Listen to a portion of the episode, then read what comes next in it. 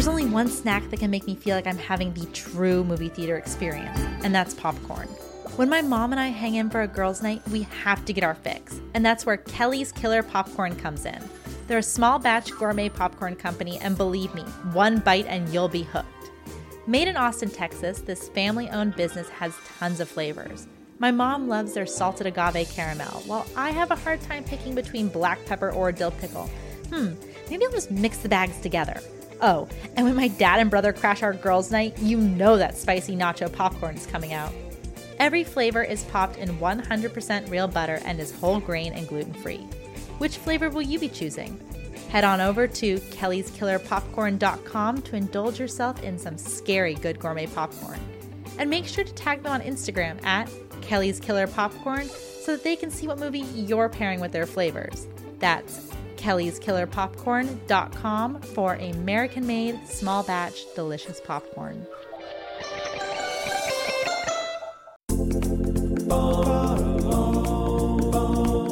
I might be vegetarian, but that doesn't mean I can't enjoy a good spice rub. My favorite place to get them is Smoked Bros, a veteran owned and operated business that sells premium handcrafted dry rubs, spice blends, and seasonings. Psst, guys, you can even put it on your popcorn. My favorites are Honey Badger because he doesn't give a bleep, and jelly and peanut flavor topping because mm mm mm, some things just taste better together.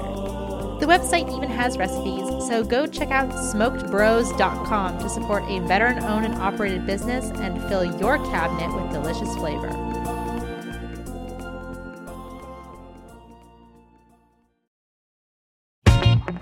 On the last episode of the Video Archives podcast, Quentin and Roger completed their mission in The Last Run. If Bogart were able to make movies in the 70s, I can totally see Bogart playing this role. Broke the fourth wall in Rustler's Rhapsody. It's almost a weird genre take on Groundhog Day. And took us on a journey in The Jet Benny Show. Rochester. Rochester, stop! Rochester, enough! Rochester, get a hold of yourself! And now we bring you the after show. Your backstage pass to exclusive content, answers to your burning questions, and even more film discussion. I'm Rochester. I, I mean, Gala Avery. On today's episode of the After Show, I've got part five of my interview with Roger. Missed part four? Make sure to go back to After Show episode 16 so you don't miss a thing. But before we get into part five of the interview, I've got plenty from Quentin and Roger about the last run, Rustler's Rhapsody, and the Jet Benny Show. Let's get into it, shall we? One thing that we always love to discuss with each other is what the video transfer looks like. As you guys know, the last run was a bootleg tape, and I was unable to get my hands on one at the time of recording. So, like most of my viewing experiences, this one had to be streamed. Listen in as we talk about the good, the bad, and the ugly about streaming transfers. So I always find myself complaining, and Roger will tell you this is true. Whenever I stream something, if the quality of blacks in the transfer are milky and they also are just like pixelated and I hate it. Like I'm always just it makes me really upset. Yeah, video has uh, compression. Video when compressed has a really tough time with large fields of black which when done on an analog tape those fields are part of a sine wave and you, and it, it's no yeah. more or less information whereas and not only that that kind of filmmaking is also leaning into a long black dissolve. Yeah. Yes. On digital, all of those blacks end up tiling. Yeah. And I hate that. But I'm going to say this transfer on Amazon, you guys, I was really shocked. I'm going to say it. Zooey Mama. This was like actually the transfer is so gorgeous mm. and the quality of the blacks on screen and the blue of the ocean. In that ah. opening scene with the boat, the blue is like glittering and it is just gorgeous. So if you can't get your hands on this VHS tape on the I on the bootleg, look, I'm gonna look. I'm gonna. I'm willing to bet that yours probably yeah looks better because I have a 16 millimeter print of the last oh, run. Do you? Have you and watched it, it? Yeah, and it looks gorgeous. It, it it, it looks gorgeous. That's exciting. And this tape looked really, really terrific. But I, no, I also kind of like this too. So this is not a negative. I'm just talking about the different quality. But the tape does have uh, uh, uh, one one by the fact that it's a videotape and the one the fact that it's a second generation videotape it does look like this beautiful photograph and somebody just took a razor blade and just kind of scraped off a little of the beauty, Yeah. just a little of the beauty. Now, I kind of like that look as Yeah. well because what's, uh, you, you scrape off the beautiful shine, all right, of that ocean and Mm-hmm. of that light through the trees and everything. And then you have this something softer underneath. That's kind of cool. I'm not, I'm sure yours is better. All right. Like, I'm sure my 16 is better, but that's still kind of a cool fucking look. Well, the Yeah. thing is, Yeah, don't, would you agree, Roger? Yeah, I I I. Uh, I I love the look of this movie. Yeah. I mean, on, on your second generation bootleg. I again, I haven't seen it, but to me, that's the look that Sven Nykvist was going for. Yeah, yeah. He foresaw the degenerations Yeah, necessary. yeah, he- yes, no, very well, well, well said. Yeah, the razor blade scrapes the sh- the sparkle yeah. out of the sparkle out of the ocean, the sparkle out of the sunlight. Okay, well, that was a nice surprise. I was super curious to hear what the quality of the bootleg tapes transfer was like. I have to ask, what was the transfer like? that was fine. Was it Yeah, fun? it like, was- like it was any fun. other tape? Like it was No, like no, no, good- it, no. It did. They they uh, they re, they they recorded they recorded it on good tape in a four hour speed. All right, It made uh, great use of. There was uh, all of Sven Nykvist's beautiful cinematography. Yeah. looked amazing. It looked, yeah, it, it, it looked really good. In fact, it was one of those, uh, uh, an example of what we've, what we've talked about before in the past. Uh, uh, I think it, uh, was probably a, a, a scope film, but then they, uh, but the pan and scan was very artfully done. So like you, you never really noticed it. You never really noticed any compromise. There was one kind of slightly wonky optical zoom. oh yeah, there was that. I, re- Where- I do remember. was- oh, the, uh, uh, uh, Yeah, that, weird. They uh, didn't have their Z formula worked out, and they were Yeah. just doing No, X, that was X. Y moves in. It was kind of a Yeah, yeah. strange look. That was a little. No, that was a little bit. No, no, that was like the camera move was like a a, Miss Pac-Man controller with a stuck stick.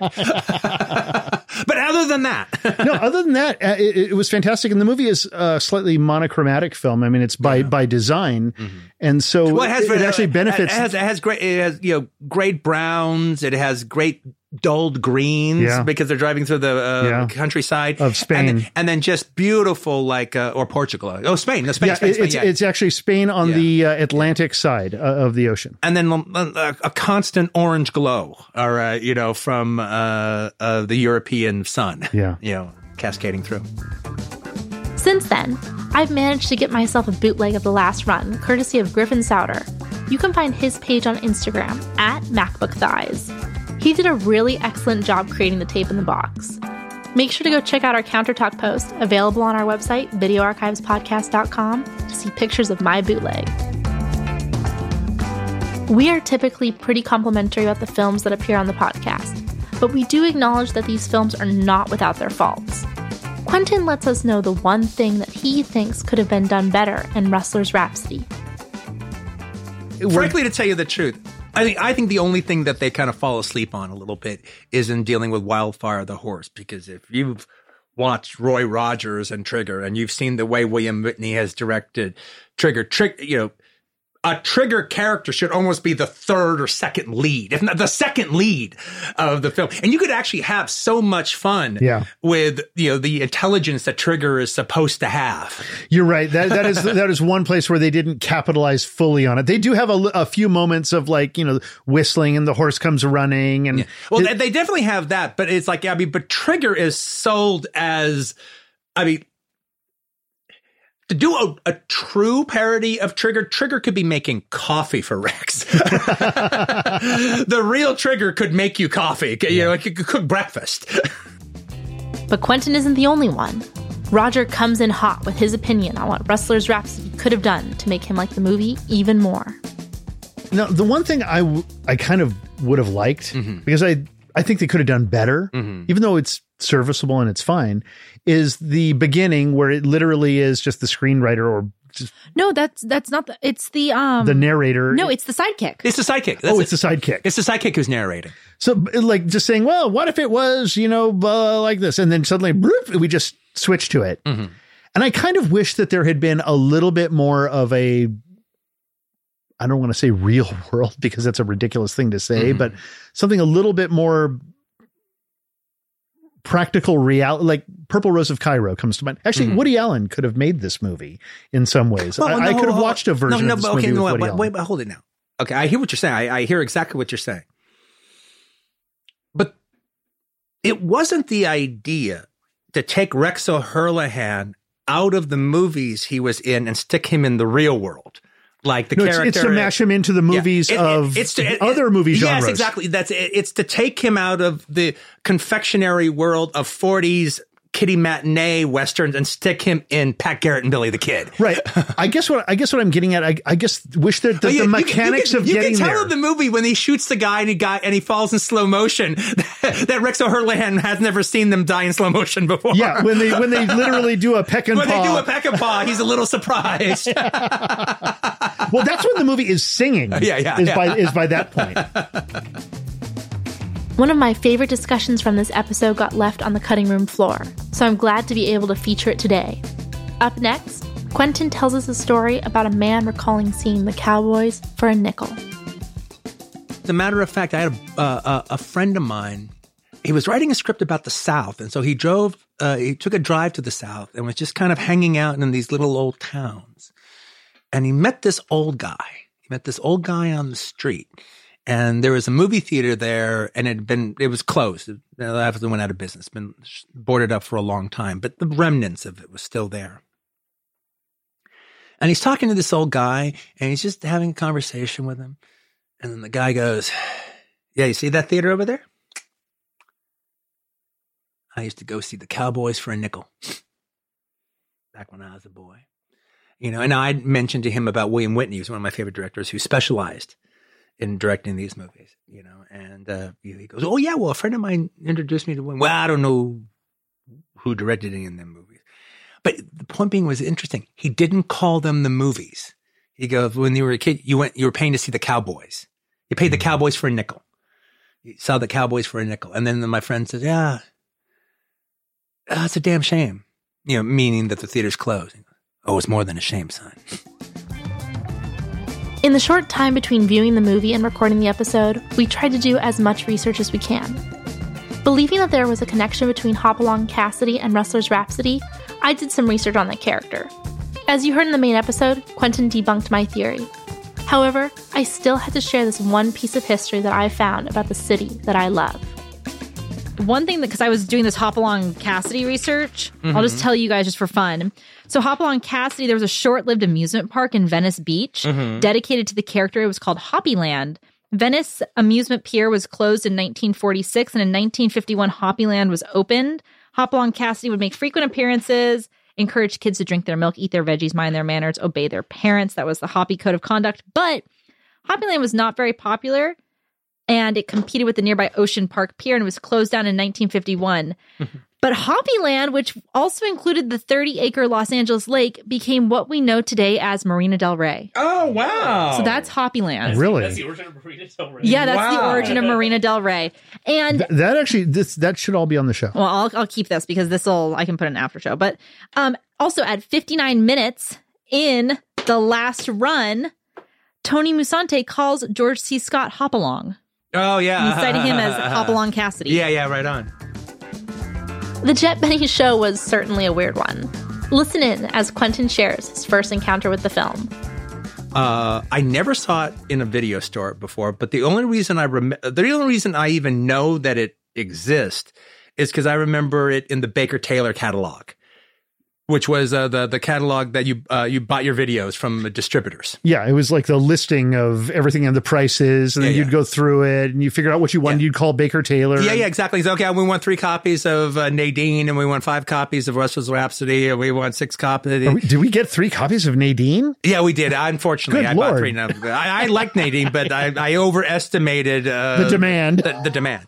Uh, uh, but I bought one of those ten ones for the ten dollars myself. Uh, but uh, so I remember seeing an the ad that's on the uh, in the full page ad in the Baker Taylor got the Jet Benny show. What the hell is that? And I never knew the answer. They they didn't even make it clear exactly what it is, other than the poster, and any more than any more than the cover of the tape makes it clear what it is. Uh, uh, it didn't. Yeah, the cover the, of the- the back of it makes it a little bit more clear, but the front doesn't. So, uh, I didn't think much about it. We didn't talk much about the history of the Jet Benny show on the main episode, but after doing a little research, we found a post from 2001 on a now dead website devoted to Super 8 filmmaking. In this post, director Roger Evans gives his account on how the Jet Benny show was made. I had been working for years with a local theater group called Main Street Theater in Houston, Texas. One of its more talented members was a guy named Steve Norman that bore a funny resemblance to a sort of caricature of Jack Benny, one of my favorite comedians. Benny had made a variety of low budget theme based movies like Buck Benny Rides Again, etc. I thought, what if Benny had lived into the Star Wars era and had done a science fiction film? Thus, the Jet Benny show was born. We shot it across several summers, and keeping everyone interested in the project, including me, was tough. The guy that played Rochester, the black android co pilot, actually quit after shooting a variety of key scenes. Unbelievably, he had never heard of Jack Benny or Rochester, and was surprised to find that his part was less than flattering to his constituency, even though it was all in fun. We wrote in a silly plot device about a rubber mask to cover the change in personnel and kept hacking away at the film piece by piece. We had originally envisioned shooting it in 16mm Kodachrome for that super saturated 50s look, then decided that Super 8 Kodachrome 40 would be cheaper and would add to the overall panache of the movie. I cut the original using a Sero splicer and then transferred to a 3 quarter inch video using a non telecine Elmo HD 1200. The flicker didn't matter because I was just using video to work out the sound. I fed a tone through the contact switch of the projector and recorded the resulting pulse on one open track of a 3 quarter inch tape along with the picture. Then I made dubs and worked out my sound. Later, I ran the original 3 quarter inch tape with the pulse on one track and sound effects on the other in sync with another 3 quarter inch tape containing voice on one track and music on the other, while mixing it all down to Super 8 Sound full coat recorder. This would later be transferred to a Soundstripe print. I finished the mix only to find that Kodak had stopped making my beloved Kodachrome Super 8 prints. I poked around the Kodak directory until I got a hold of the head engineer of the Kodak lab. He checked and they had just enough stock to print the movie, but not enough to do any tests. I told him to take his best shot and sent him the film. Jet Benny was the last Kodachrome print that Kodak ever produced, as far as I know. Later, I won the Lawrence Kasdan Award at the Ann Arbor Film Festival. That was my second win there. I had won two years previous with a short film called Chains. The sponsor of the festival called and said they wanted to keep Jet Benny for midnight movie showings. It played there every week for about three or four months.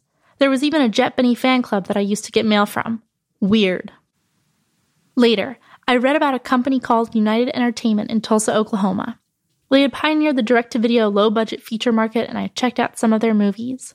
Jet Benny has many flaws, but made some of their stuff look like War and Peace. I hopped on a plane and went up unannounced to meet with them. I sat in their lobby for the entire day. Finally, just as their receptionist was closing up her purse to leave, the head of the company finally had pity on me and let me set up my Elmo projector. Yes, I took it with me in their conference room. I even came prepped with a briefcase that I had put a speaker in and a small screen cut from an illustration board Velcro to the side of a briefcase. Yes, I was a nerd in grade school. The boss watched only about five minutes and then said dryly, Okay, that's enough. And then he left the room. I felt pretty rejected and began the slow process of rewinding the film. I had started putting away the briefcase screen assembly when the boss reappeared with about half a dozen department heads.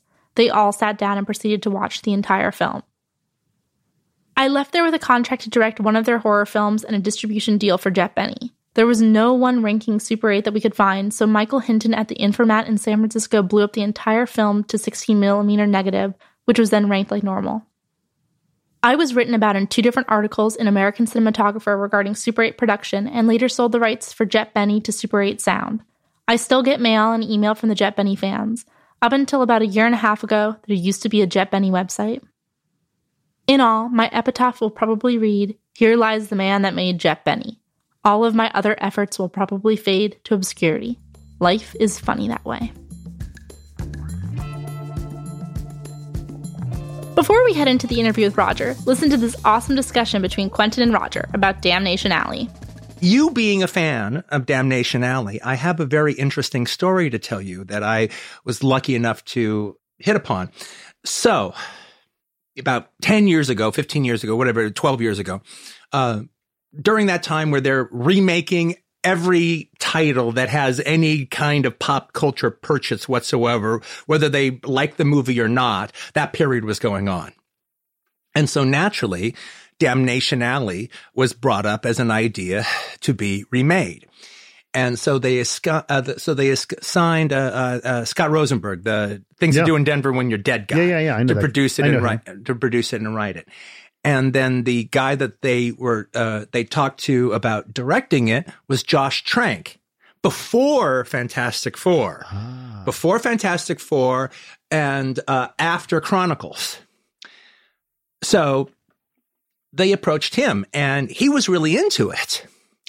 He ended up walking away from the project because they didn't like the first. He liked the first movie. That's why he wanted to do it. They didn't like the first movie, especially Scott Rosenberg. Oh, it's a piece of shit, you know. Uh, uh, and so they wanted to just dump everything and then just kind of go from go from scratch. So their idea that they had was okay. Forget about all those characters from the first movie. It's been as long enough time has passed. You know, it's been twenty years, thirty years, forty years, and so like an entire gener, you know, couple generations have grown have grown up under uh, uh, uh, underground, and now these young people have now emerged from underground, and then they have like some supersonic version of the truck. That's more of a tank, and they're able to uh, traverse uh, the the surface level and explore for the very first time in, in a way that you know no no humans have, you know, in the last fifty years explored the the surface of the Earth. You know, the radiation is, is mm-hmm. It subsided just enough. just en- just enough for finally the first group of humans in 50 years can can explore up above. And naturally it's a bunch of teenagers. All right so josh trank's idea. He goes well here's why i walked away. One they i had an idea. And when they didn't want to do my idea and they they entertained it for a while but when they finally said no to my idea that's when i said no to them because the the reason to do it was this reason so just like it is in their idea. It's like, you know, movie came out in 1977. So since 1977, the same amount of time that's passed since 1977 passes in the Damnation Alley time. And then naturally these teenagers show up exactly when there's some supersonic kind of tank that they're exploring the world. Halfway through the movie, they come across Jan Michael Vincent in the original Damnation Alley truck. oh, like he's out there still, He's still out there. He's the holding o- on by his wits. He's the only one left.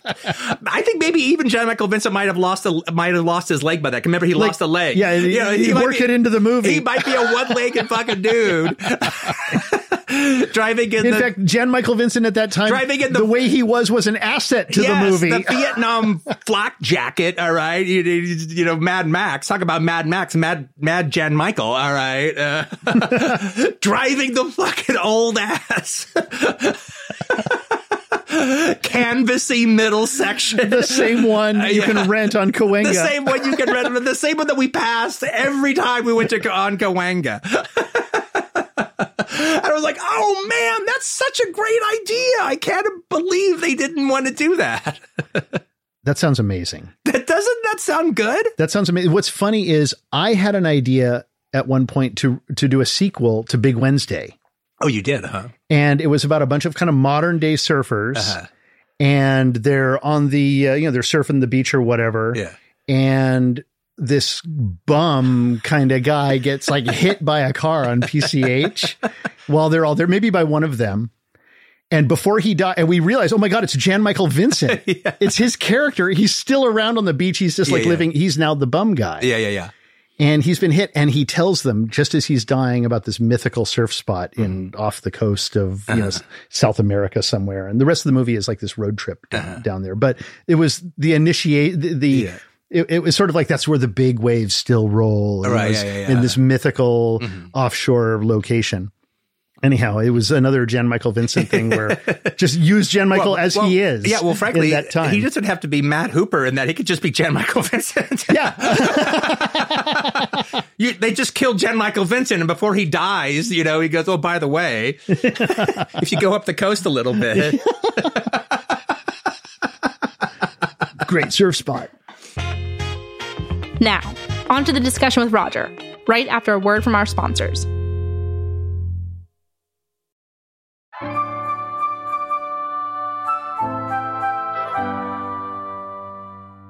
Want to know what your favorite writers, directors, actors, and photographers are secretly interested in? Check out The Gala Show, where each week a guest of my choosing brings an entirely new topic to the mic, and it can be anything they want to discuss. The catch? They only have 30 minutes. Join me, your reporter on the beat, Gala Avery, every Thursday for a new discussion on The Gala Show, available wherever you get your podcasts.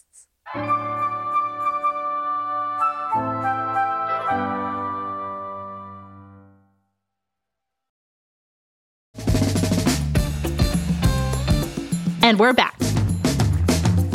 In this next segment, Roger and I discuss the art of adaptation. Roger talks about adapting projects like Black Hole, where he takes his inspiration from when working with material, and a brief discussion on Dawn of the Dead. Okay, I'm going to switch gears a little bit. Okay. You've adapted books and you've adapted video games. I think you're pretty well known by fans for adapting video games. Like it's kind of in your wheelhouse. Yeah, I mean, it's funny. It's like I've, I, I, I like all things. I some confused fan asked me at a Q and A once, like, like can't figure you out. like, like you're doing Beowulf, and then you did Silent Hill. Like, You've adapted a lot. yeah, and it seems like in every field I piss somebody off. You know, it's like It's impossible not to, especially nowadays. Yeah, so it's like if you do a video game adaptation, you're going to piss people off. If you do an, uh, an academic literary adaptation, you're going to piss some people off. if you adapt anything, actually, you're going to. yeah. So when adapting material, what's your favorite medium to adapt from? Books for certain. Um, uh, I love adapting, and I've adapted many more than I've ever made um, or had produced. But I I adore adapting somebody else's material because um, I get to climb inside their head and then disassemble it and try to understand it. Like Neil Gaiman and I adapted Black Hole, the Charles Burns um, graphic novel and um, it has a kind of nonlinear structure. And so, in you know, which I did, which even though the nonlinear structure is there, it it hides kind of a, a, a massive flaw inside of the writing. Uh, you know, which the nonlinear structure hides, which is something I know very well. Like you can actually hide your deficiencies by doing unusual structure. Makes it interesting. Well, yeah, and um, and so I never really would have understood that if I hadn't like had to completely take it apart. It's like black hole. The, when you adapt a book, it's like you're taking an engine that already works. Like that engine works. The engine for black hole is a perfect running engine. It's beautiful. But I'm going to take it, and it's not going to be that anymore. It's not going to be that graphic novel. It has to become a movie now.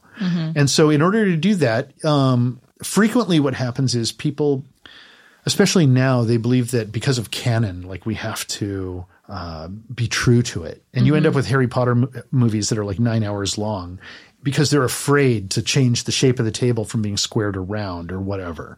And they end up having to put in every detail to appease everybody. And you end up making something that's just a slave to the original material.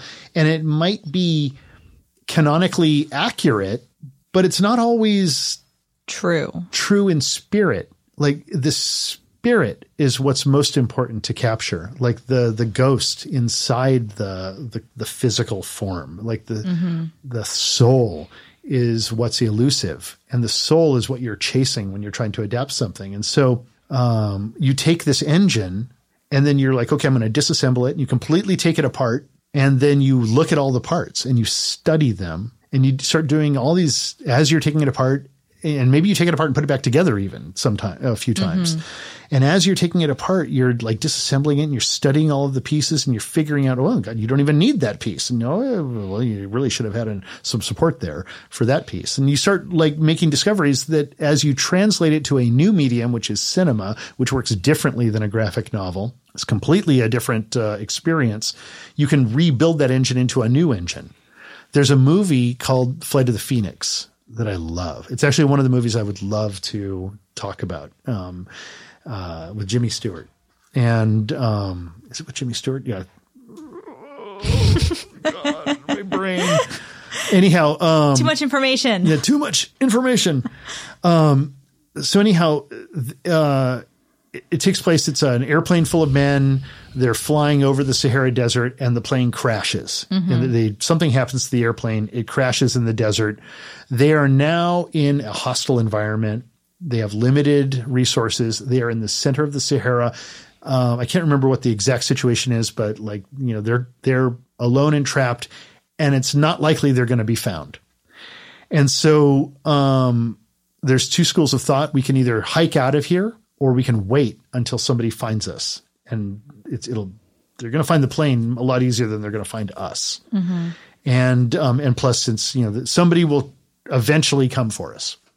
And so, sure enough, you know, this creates stresses among the men and they start splitting. Some of them leave, some of them staying.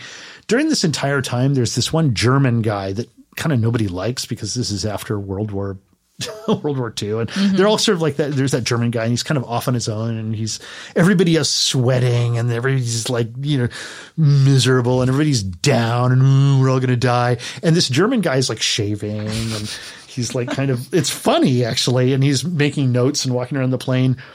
And at a certain point, he says, let's rebuild the plane. And he, he's, and, and it's a crazy idea. Yeah, it's not something you would think of. But if you, but he's like, we can take these components of the plane and we can do this and we can get out of here. And he's like, well, where are the men going to be? And he's like, they're going to hang onto the wings Whoa. as we fly out. And it's such a crazy idea and it's going to expel all the water they have and all the energy they have to do that, to make it. And they have to make it at night. And he's worked out all the formulas on how to do it and everything. And he's like, let's build a new aircraft out of the old aircraft that's destroyed. And I think it's one of the most heroic stories. It's it's actually it, thinking about it is actually moving me even now because it's you know uh, it's a hopeless situation, and yet he transforms the airplane that's already destroyed into something new that can work, single purpose though it may be. and so, um, uh, like that spirit of reinvention, I think is just so exciting and interesting. And that's what it's like making a movie. And you have those moments of despair when you've disassembled it or when the, everything's been a wreck and you're like, mm-hmm. oh God, how are we going to build it again? And how is it going to work? And anyhow, It's actually really funny because you talk about canon, and back in like 2008, I was in eighth grade and Twilight came out. I was really, really interested in the Twilight books. Yeah. actually, you and I went to go see the Twilight movies together I- because I you're an amazing you. father. You're an amazing father to go watch the Twilight movies with me. they're not, I mean, you know, They're they're fun. Yeah, they're but fun. I- I, remember I was so Is- mad. Was, was it? It's not the first fight with the the wolves talking. Oh, shut up, you! I think we saw the last.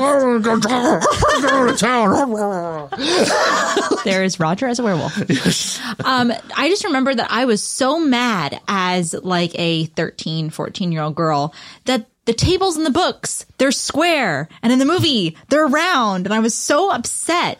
And I remember you told me, don't worry, Gala, the book is always going to be there. Yeah, Like you don't have to be upset about the shape of the tables. the book is not going away. the book's not going away. The original form is there. It will always to be always there. satisfy you in its original form. And all, all we're talking about doing is an interpretation. I mean, how many interpretations of Batman have we seen now? There's a new one uh, with Robert Pattinson, and from what I can tell, it's the exact same story, just told yet another way. Yeah.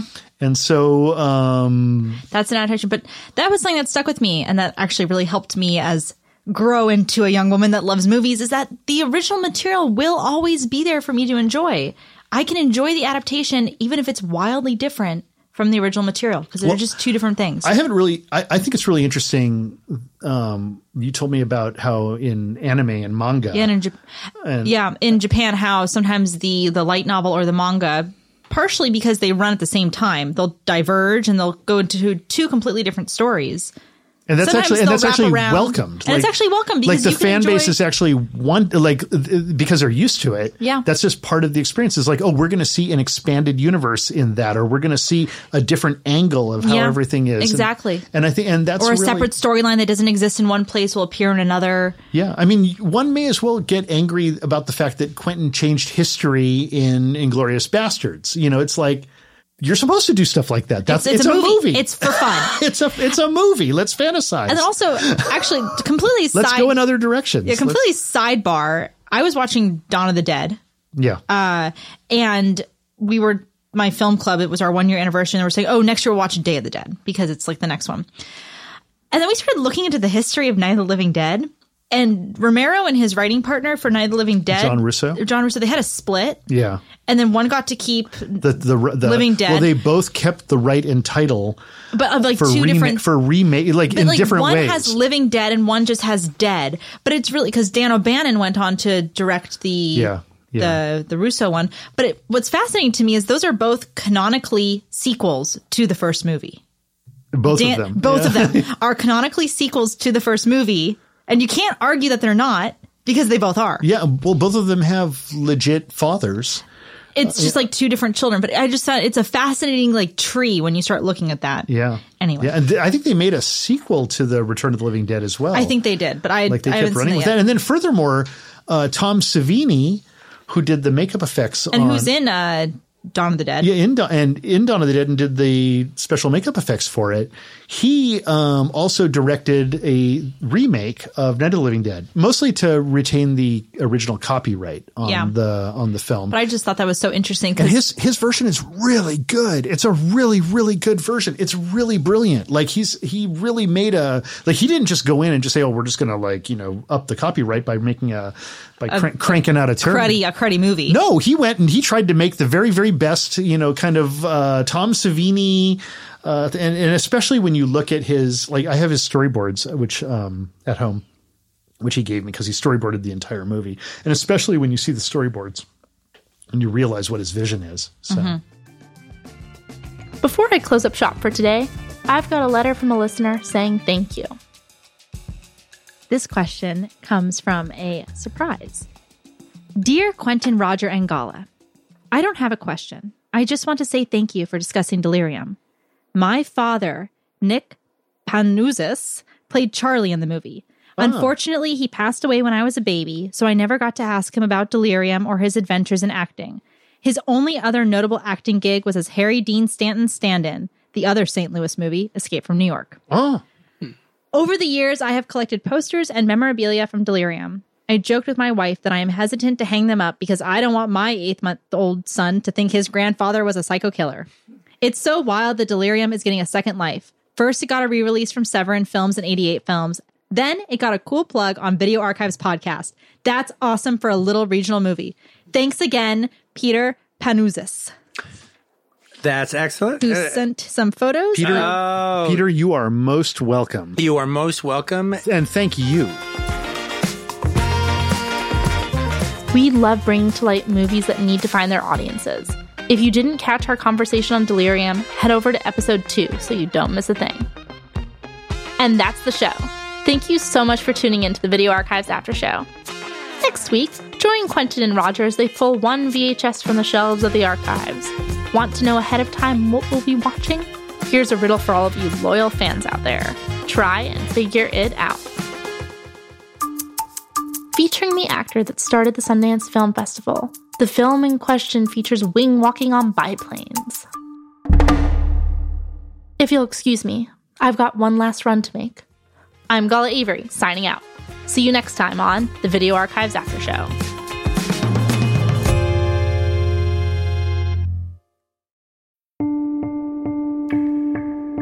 Despite me sharing the same last name with this charity, I don't have any affiliation with it, besides the fact the issue is very near and dear to my heart. Did you know that in the United States, 2.7 million children currently have a parent in prison, and it's estimated that 10 million children have experienced parental incarceration at some point in their lives? I was one of these kids, and as an adult, I am really grateful to be able to give back to Project Avary. Their mission is to build leadership from within by supporting community through programs such as mentoring and outdoor education, and also to remove the stigma surrounding having a parent that's incarcerated. You don't have to feel alone. If you know a kid who could use these resources or would like to donate money or time to the charity, please go to Project Avary, that's A V A R Y dot org, to check out what this amazing charity is all about. Again, that's projectavary.org. Thank you guys from the bottom of my heart.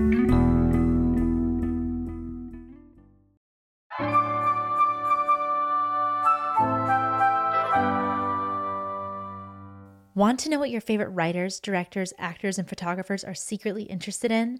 Check out The Gala Show, where each week a guest of my choosing brings an entirely new topic to the mic, and it can be anything they want to discuss. The catch? They only have 30 minutes. Join me, your reporter on the beat, Gala Avary, every Thursday for a new discussion on The Gala Show, available wherever you get your podcasts.